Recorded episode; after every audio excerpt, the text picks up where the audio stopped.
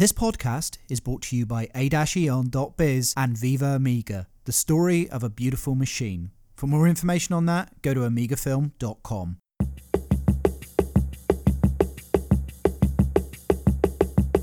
Hello, my name's Adam Spring, and this is a remotely interested podcast hosted at remotely-interested.com. My guest for this episode is Dr. Michael Ashley. I've known Michael since he was working at the University of California, Berkeley. Since then, he's moved on from the world of nonprofits to the world of benefit corporations. Benefit corporation is the main topic of what we discuss. Underlying themes include data preservation, so the old chestnut of the digital dark age, as Stewart Brand called it, as well as the transition from digital to paper. Now, for most people listening to this podcast, you may think, well, that happened a long time ago. But actually, in terms of workplaces and industries, say, for example, the architectural, engineering, and construction industry, that's not necessarily the case. Things can move slightly slower when you're looking at things on a corporate or institutional structure level. And Michael and I talk about that quite a bit. Another thing we explore is how his background in anthropology is feeding into his world of technology now, shall we call it. It's giving him a long term perspective on how to preserve the intangible for tomorrow because one of the things of the digital dark age is moving from say things like the clay tablet is often the example given to things that you can't physically touch is how do you save it for the future? And that is one of the things michael is looking to tackle through codifi. Anyway i will leave you with michael but in the meantime, I will also remind you that if you want to support this podcast, you can do it in a number of ways. You can contact me directly at contact at remotely-interested.com. You can also go to the website, which is remotely-interested.com. Or if you go to the SoundCloud, you'll notice there are a lot of links to Facebook pages, Twitter pages, and things like that, all that good stuff like Stitcher. So why not rate, subscribe, and review? Because the more you follow, the more I love doing this for you. We founded this nonprofit, the Center for Digital Archaeology, five years ago. And it actually stemmed out my academic work at UC Berkeley with a, a great crew of people, including Meg Conkey and Ruth Tringham and uh, Tim Gill, who are all uh, great archaeologists, and Cinzia Jerry, who also happens to be my wife. And so, you know, the idea was that we wanted to really focus on issues around digital preservation and the long-term sustainability of knowledge, which is a critically important thing, especially in archaeology, where we kind of tend to destroy the evidence by virtue of what we do in excavation. And sometimes you only get one one chance to do it right. So we have dedicated our ourselves to this over the last five years. Nonprofits are, are awesome. It's been great to be, you know, grant funded and we've done a ton of projects around the world. But there are a couple challenges. Some of them are legal. Nonprofits, you're not allowed to get investment funding, although there is something that's called programmatic investment, which is a possibility. But effectively, if you want to seek investment capital for building something like software, which is something we're very keen on doing, you have to be some form of for profit. Problem with for profits, though, is that you're legally bound to maximize profits for your shareholders. And so here comes along this thing called a benefit corporation. Just a couple examples of benefit corporations Ben and Jerry's, Patagonia, Kickstarter, Equator Coffee. What a benefit corporation is, you have a social enterprise good statement and mission. And through that enterprise statement, that social good mission, you basically have to be externally audited to uphold that but if you do that, then you don't have to maximize profits for your shareholders because basically it's saying that in the interest of the public good, no, this really great, wonderful thing we built, we're not going to start using, you know, to build small nuclear power plants in South America. You know, it gives you the ability to basically control your fate. So it gives you a moral buffer essentially in one respect. You can be ethical, completely ethical through the way in which you're doing things. That's right. You know, so we we actually started it over a year ago very quietly just for the purpose of getting everything set up. But now now it's becoming very clear that we want to be able to extend what we've learned about in archaeology to a more broad mission. I mean, basically, what we realized is that, well, what people keep telling us, and therefore must be true, is that the software and workflow approaches we've stumbled upon are salient, relevant, and essential for everyone. I mean, anyone who's dealing with digital content needs to have a way to have it be somewhere that is secure, understand what it means to have content be archival so that it actually will be sustained over time. We need to be able to have it be accessible so that it's, you know, as we move from phone to phone or computer to computer, that it's actually going to have a place. And this is all not trivial stuff. We everyone's lost data. Everyone I know has lost some form of data. And we really want that to be forever. So this is a kind of our acronym of SAFE. We want everything that we do that matters to be secure, archival, accessible forever. And and that's that that, that that's a mission that extends well beyond archaeology. So the, the intent with Codifi is to start with archaeological and cultural heritage content. But already we're we're being approached by individuals and companies that that see broad uses. I mean, I had a conversation with our payroll guys, and they're like, "Oh my God, some of the things you're you're talking about would radically help us with human resource needs." So it's it's an it's an interesting time and twist, but we're kind of adamantly dedicated to the social good, and it's not a thing for us. It's it's not a, it's not a catch-all throwaway line. It's really kind of where our souls are. It Sounds though on the technology end as well. You're feeding into something which I've seen quite a lot of recently, which is this transition from paper or old media to new media, which has a whole level of intangibility that we've not necessarily considered before. When you're discussing what you're discussing, for instance, I see massive applications in something called the AEC industry, which is architecture, engineering, and construction. For example, there's a startup out of Portland called M6, which are doing a lot of stuff in something called the building information modeling space, whereby they're bringing in everything as a database and then trying to link everything together. And that's a cloud based service. And it sounds very similar to what you're trying to achieve. It's all about this tangibility of intangible digital information and a massive flow of information as well. Would that be correct? Yeah, actually, I'm really glad you brought that up because if you think about uh, construction, so it's a kind of almost a little known fact that if you're going to build a building or put in a pipeline or build a smart train rail, you need an archaeological assessment. So what what archaeology does is is a is a twist really on construction. I, I find really a really interesting app that's come out and they're the company's doing really well. It's called PlanGrid. You may have heard of it. PlanGrid runs on iPads and basically it's the same thing. They're replacing blueprints and putting them into a pad-based application that can be taken onto site. So there's a lot of a lot of overlap here. And what we're trying to do is say, yes, that's awesome and fantastic. We can learn a lot from that. And we don't want to, I, I don't like reinventing wheels, so that's all great. We have this additional mandate of making sure that the knowledge that's being generated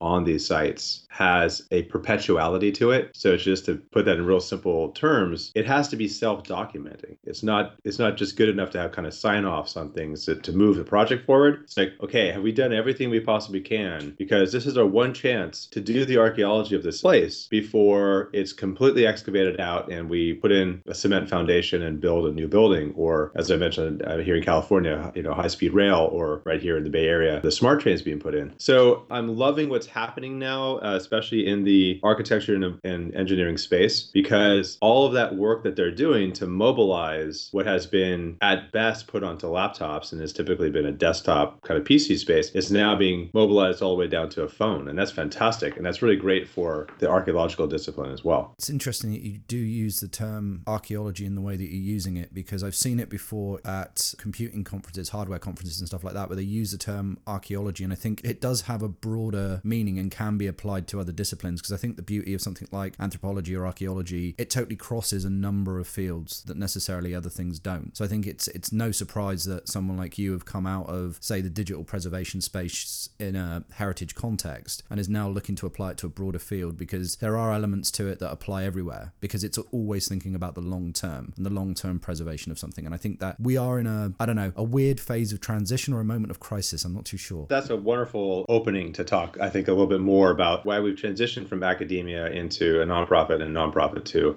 to for profit. So first of all, we haven't transitioned at all. We're firmly, you know, still planted in in academia, but the world is bigger than academia. We work a lot with uh, with native tribes um, and indigenous communities around the world, and many or most of them don't have primary access to, or I like to say, the affordance of what's called a trusted repository, a digital repository that you may get if you're fortunate enough to be affiliated with, say, UC Berkeley or um, another cultural memory institution of any form. So if you think about what's really interesting about archaeology and anthropology and, and, and also working with tribes is you realize that the most important stuff is the intangible things that happen, the, the conversations that happen around the documentation. The documentation that we do is supposed to be the thing so that we can find the thing that we want to find, like that picture or that audio recording of the last living speaker of a language, which, by the way, is something we deal with a lot. So if you think about it, the stuff that matters the most to humanity is at the greatest level of risk because it, it isn't tailored to go easily into somebody's trusted repository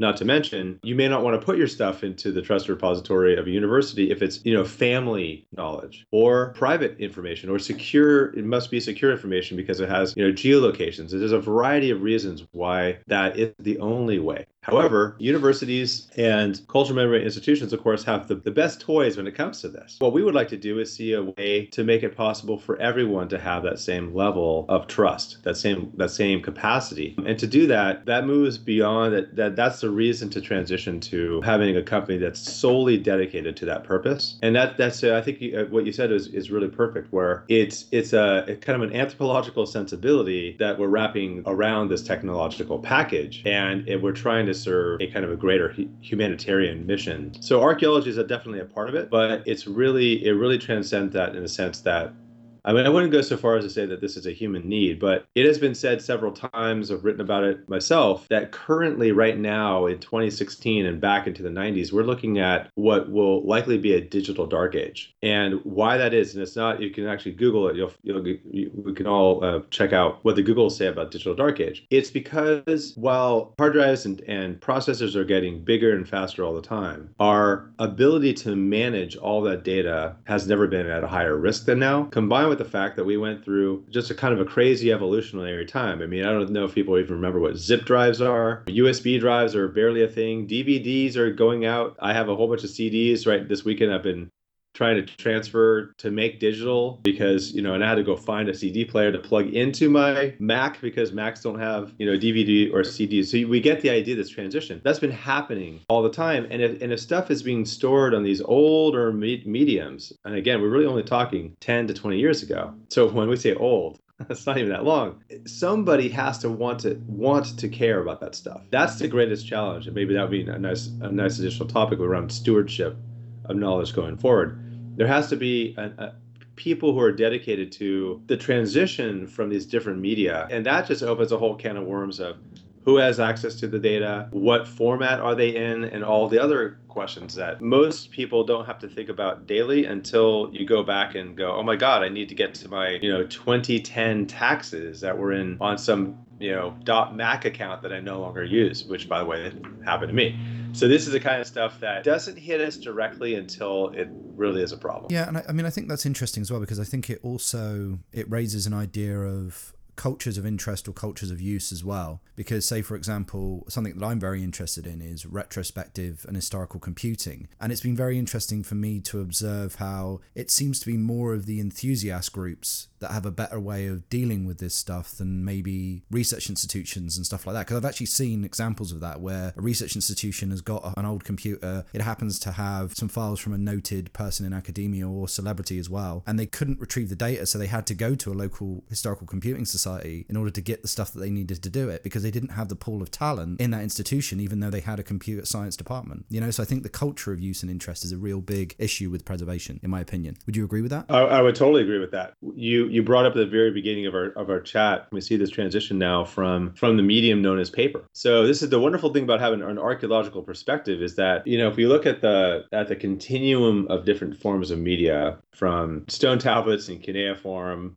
and papyrus and paper and then the radio telegraph and you know and then these various digital forms. What's happened is that the overall lifespan of the physical medium film i can't oh, please don't forget film and and uh, silver halide printing. The physical medium now has the least shelf life and at the same time stores so much more an exponential amount more of data and it requires some form of technological beast like an amiga or a Commodore 64 or whatever it might be in order to run it. So you're right. The, and there's the, the you know the ROMs we have for for games or whatever it might be. So enthusiasts are great because they they they have the they we I'm I, I I'm in that category have the energy and the desire and will to keep these things going You know, Ruth Tringham, who uh, is a you know, dear colleague of, of mine and ours, in fact, she uh, you know was just talking this weekend at a board meeting. She hasn't upgraded one of her machines because it's a particular software she needs. Like it has all the archives for the projects we did back all the way into the 90s. And if we in the last migration of, of the operating system, that software will no longer function, has not been supported for five years. We will literally lose that data if we don't keep that computer alive. And that's just in the last couple of years. If we go back to, we were talking with a, a wonderful scanning company here called ScanSight right here in, in California. They have projects, they've been doing scanning for 23 years. And they have some of these projects go back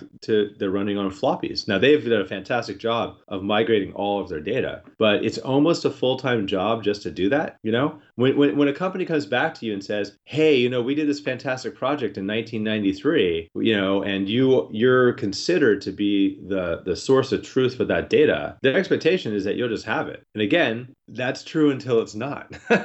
so it has to move beyond the computer museums uh, and the enthusiasts to being something that as is as important culturally as as any other phenomenon. And the good news is, and there's a lot of good news here, is that that's happening. I mean, I feel like with now with the kind of the maker generation, the Maker Faire generation, uh, the Arduino and Raspberry Pi generation, there's a lot of tinkering now going on, and, and a lot of resurgence of of this, and a and a and an interesting and very hopeful nostalgia, which is cool.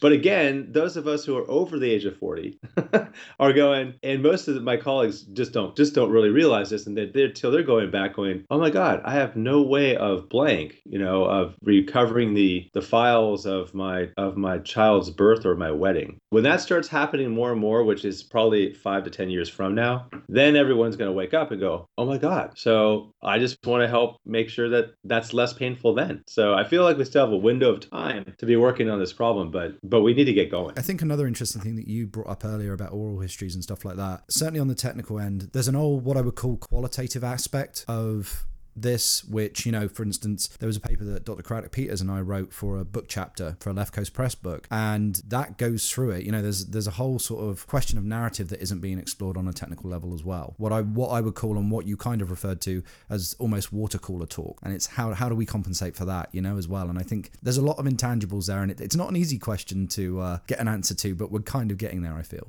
While I was still at Berkeley teaching there, it, it's been interesting to see a transition from Gen X X to Gen Y to Gen whichever gen we're on now, the millennial generation, etc. A couple things happening there, really exciting, but also kind of telling and and also concerning. All of those things are true. Now suddenly, as as we're seeing the young younger generation coming off of Facebook and want and, and a desire for privacy, privacy being one of the one of the, the top concerns of when I say younger generation, I'm talking you know it, still in your teens, so 18 and below. The generation above that, there was less concern about privacy. Everything's social and things like Snapchat, the idea that ephemera is cool, that we don't need to hold on to things. So there's a lot of forces that are interesting in the sense of like, okay, well, it makes you think, hey, maybe we don't need to keep everything. But when someone that you love passes, I lost my father a couple years ago, or someone that you love is born, or you come, you know, um, I have a, I just, I just found out I have a high school reunion coming up pretty soon and I have all the physical slides that we took of all the seniors that you know back in the day, and that's pretty amazing to have that that nostalgia, you know, X years ago. You know, so it's it's like when your high school reunion, your 30th or 40th high school reunion comes along, and you want to look at old photos. If they were on film, that's a no-brainer because they're still going to be around. But digitally, will they? That is a- an actual question. I've had conversations with people at the Library of Congress, the Smithsonian. This is a real question. This is a very serious concern. Will they last? This ephemera, this the water cooler talk, the the tweets, you know, all of these things, some of which actually matter. you know, will will those happen? The incidental smile. I mean, there's a lot of poetry that, that I, I think about a lot. But again, I'll just say this. Once again, working with uh, indigenous communities around the world has absolutely transformed my brain and has, has set me on a mission to make it possible to sustain the incidental, if you will, the, the conversations that are not planned in a documentation project in, in such a way that they have the same level of security as the oral traditions and histories that have been told for 50,000 years in Aboriginal culture. That's not the watermark. I don't know what is. You know, the idea that they have a continuous oral tradition that goes back 50,000 years and it's an unbroken line. That's what I'm just hoping that we can have digitally. So, you know, I'm open to talking with everybody in the world that wants to help do this. And it's it's actually a pretty fun problem to try to solve. And do you think, I mean, certainly with, you know, the Aboriginal side of things, do you think a lot of that is to do with the way in which information flows and is distributed? Because obviously, you know, you tell one person, they tell another person, they t- it's like the Wayne's World effect. He'll tell his friend, he'll tell his friend, and he'll tell his friend type thing. Do you think there's a strong element to that? I think that is the actual, that's the secret to it all. The, the, the safest place to keep the memories is within us as humans. That's how we're going to transfer the knowledge. Whether it's language, in, in order to keep a language going, someone's got to keep speaking the language. You have to be able to hear the language. You have to create the opportunity to do that. You have to create the desire and will in the next generation to do that. Well, it just turns out that countless communities around the world, uh, that's just what they do. It's just normal. However, there's a really interesting twist to the story, and that is what, what I, I call differential knowledge, which is typically, I'll give an example. We were doing a workshop in, in, in Sydney, New South Wales, and what came up was there are certain songs, imagery, and stories that can only be told, quote, in country. In other words, they have no desire at all to record them digitally because they're intended to only be told by one person to another at a particular tree in a particular place in the world. I, I think that's amazing and fantastic. The challenge there is that those individuals that can tell that story are dying, okay? So that there is risk. So then the idea is like, well, this is where digital could help because we can record the elder and co-presence that that conversation still in country. So if you think about it, the technological challenge there would be would it be possible to create create and the answer, by the way, to this is yes. But would it be possible to create a digital experience that knew that you were at that tree, so geolocation, had the differential authority through cultural protocols, which are done normally person to person, in this case with technology, to afford the listening to the next generation? I think that's just an amazingly cool way of leveraging this phenomenal knowledge and ways of doing things in a human, non-digital way, and yet still finding a way to to perpetuate this at a time where there is, you know, some risk of knowledge really being lost. It's an interesting example because, in one respect, if it doesn't get preserved, then no one's going to know about it. But if it does get preserved, then it takes on new meaning by the engagements that are going on and how it's being preserved. That's that's a very interesting and tricky one. But I think as well, it also so Howard Rheingold is a good source of introduction for this. But the idea that networks are the new literacy in the digital age become a really interesting idea to me recently because it, it does it transcends the idea of a network. You know, whether it's a social network, whether it's a network of sensors, whether it's a network of anything else. It is this crosstalk of communication, I think, is one of the main and key things to all of this. And communication can go on in various different ways. So I find that very interesting. It's been really interesting to us as well. I mean, so so one of the one of the um, reasons that we find that many communities don't want to have their stuff on the internet, it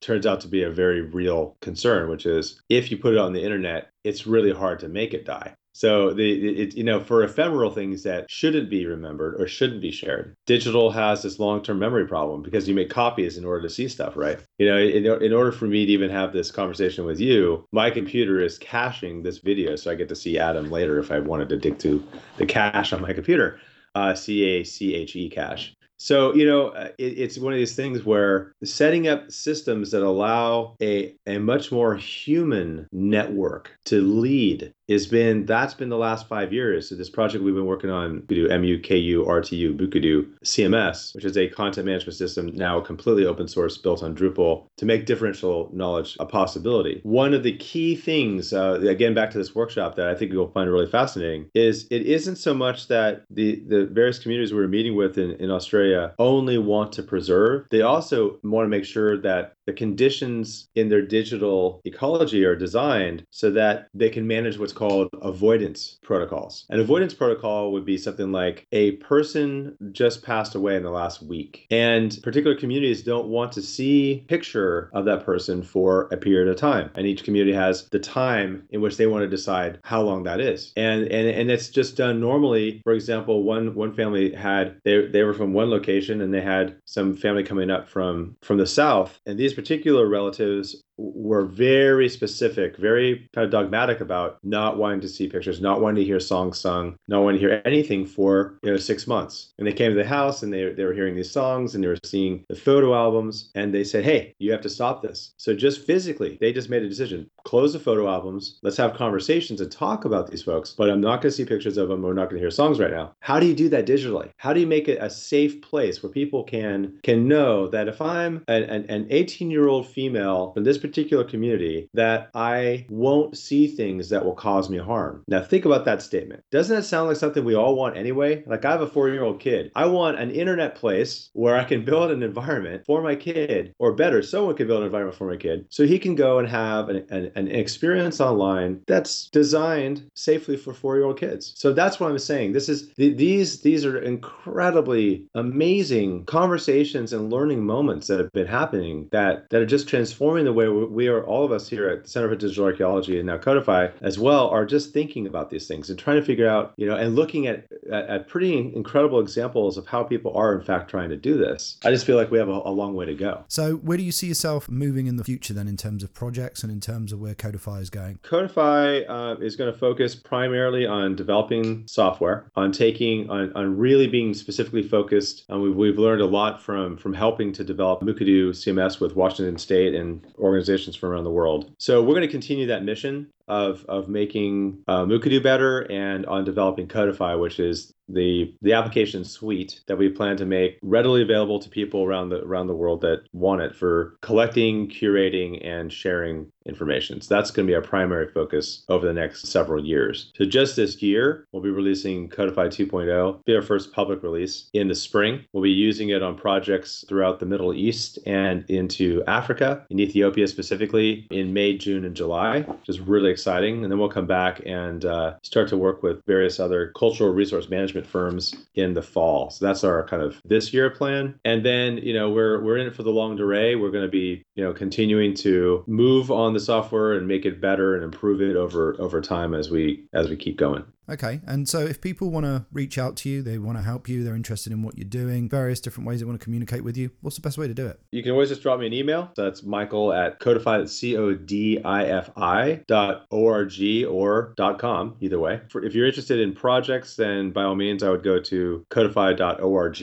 And if you're interested in Codifi, stay tuned. I mean, we, we have our basic site, but we're going to be completely iterating and evolving the site at codifi.com so, one of the outcomes I found very interesting of talking with Michael was this idea of humans as transmitters and receivers of information where in the long term, one way in which we can preserve various types of digital information will be through spreading the word or spreading it out through whether it's social media or the internet or various forms of, I guess, decentralized modes of production, is how it can be preserved in the long run. And one of the things I have put in the write up to this podcast on the SoundCloud page is a link to Howard Rheingold's work on digital literacy and networks. Howard has done quite a lot on how networks are a new form of literacy in this day and age and how it's vital to understand those and how to navigate those. I would also recommend his book NetSmart as well, as it is a good read. As always, I will speak to you next time. I hope you enjoyed this one. It was certainly very interesting and thought provoking for me. And yeah, there may be a little uh, Halloween surprise in the future. Anyway, until next time, I'll see you soon. Hello there. My name's Adam Spring, and I'm here to talk to you about a number of ways in which you can stay connected with and contribute to the Remotely Interested podcast. As I've said before, it's listener supported, and I love to include you guys as, as much as I can. Anyway, the big two are iTunes and SoundCloud, which you can subscribe to.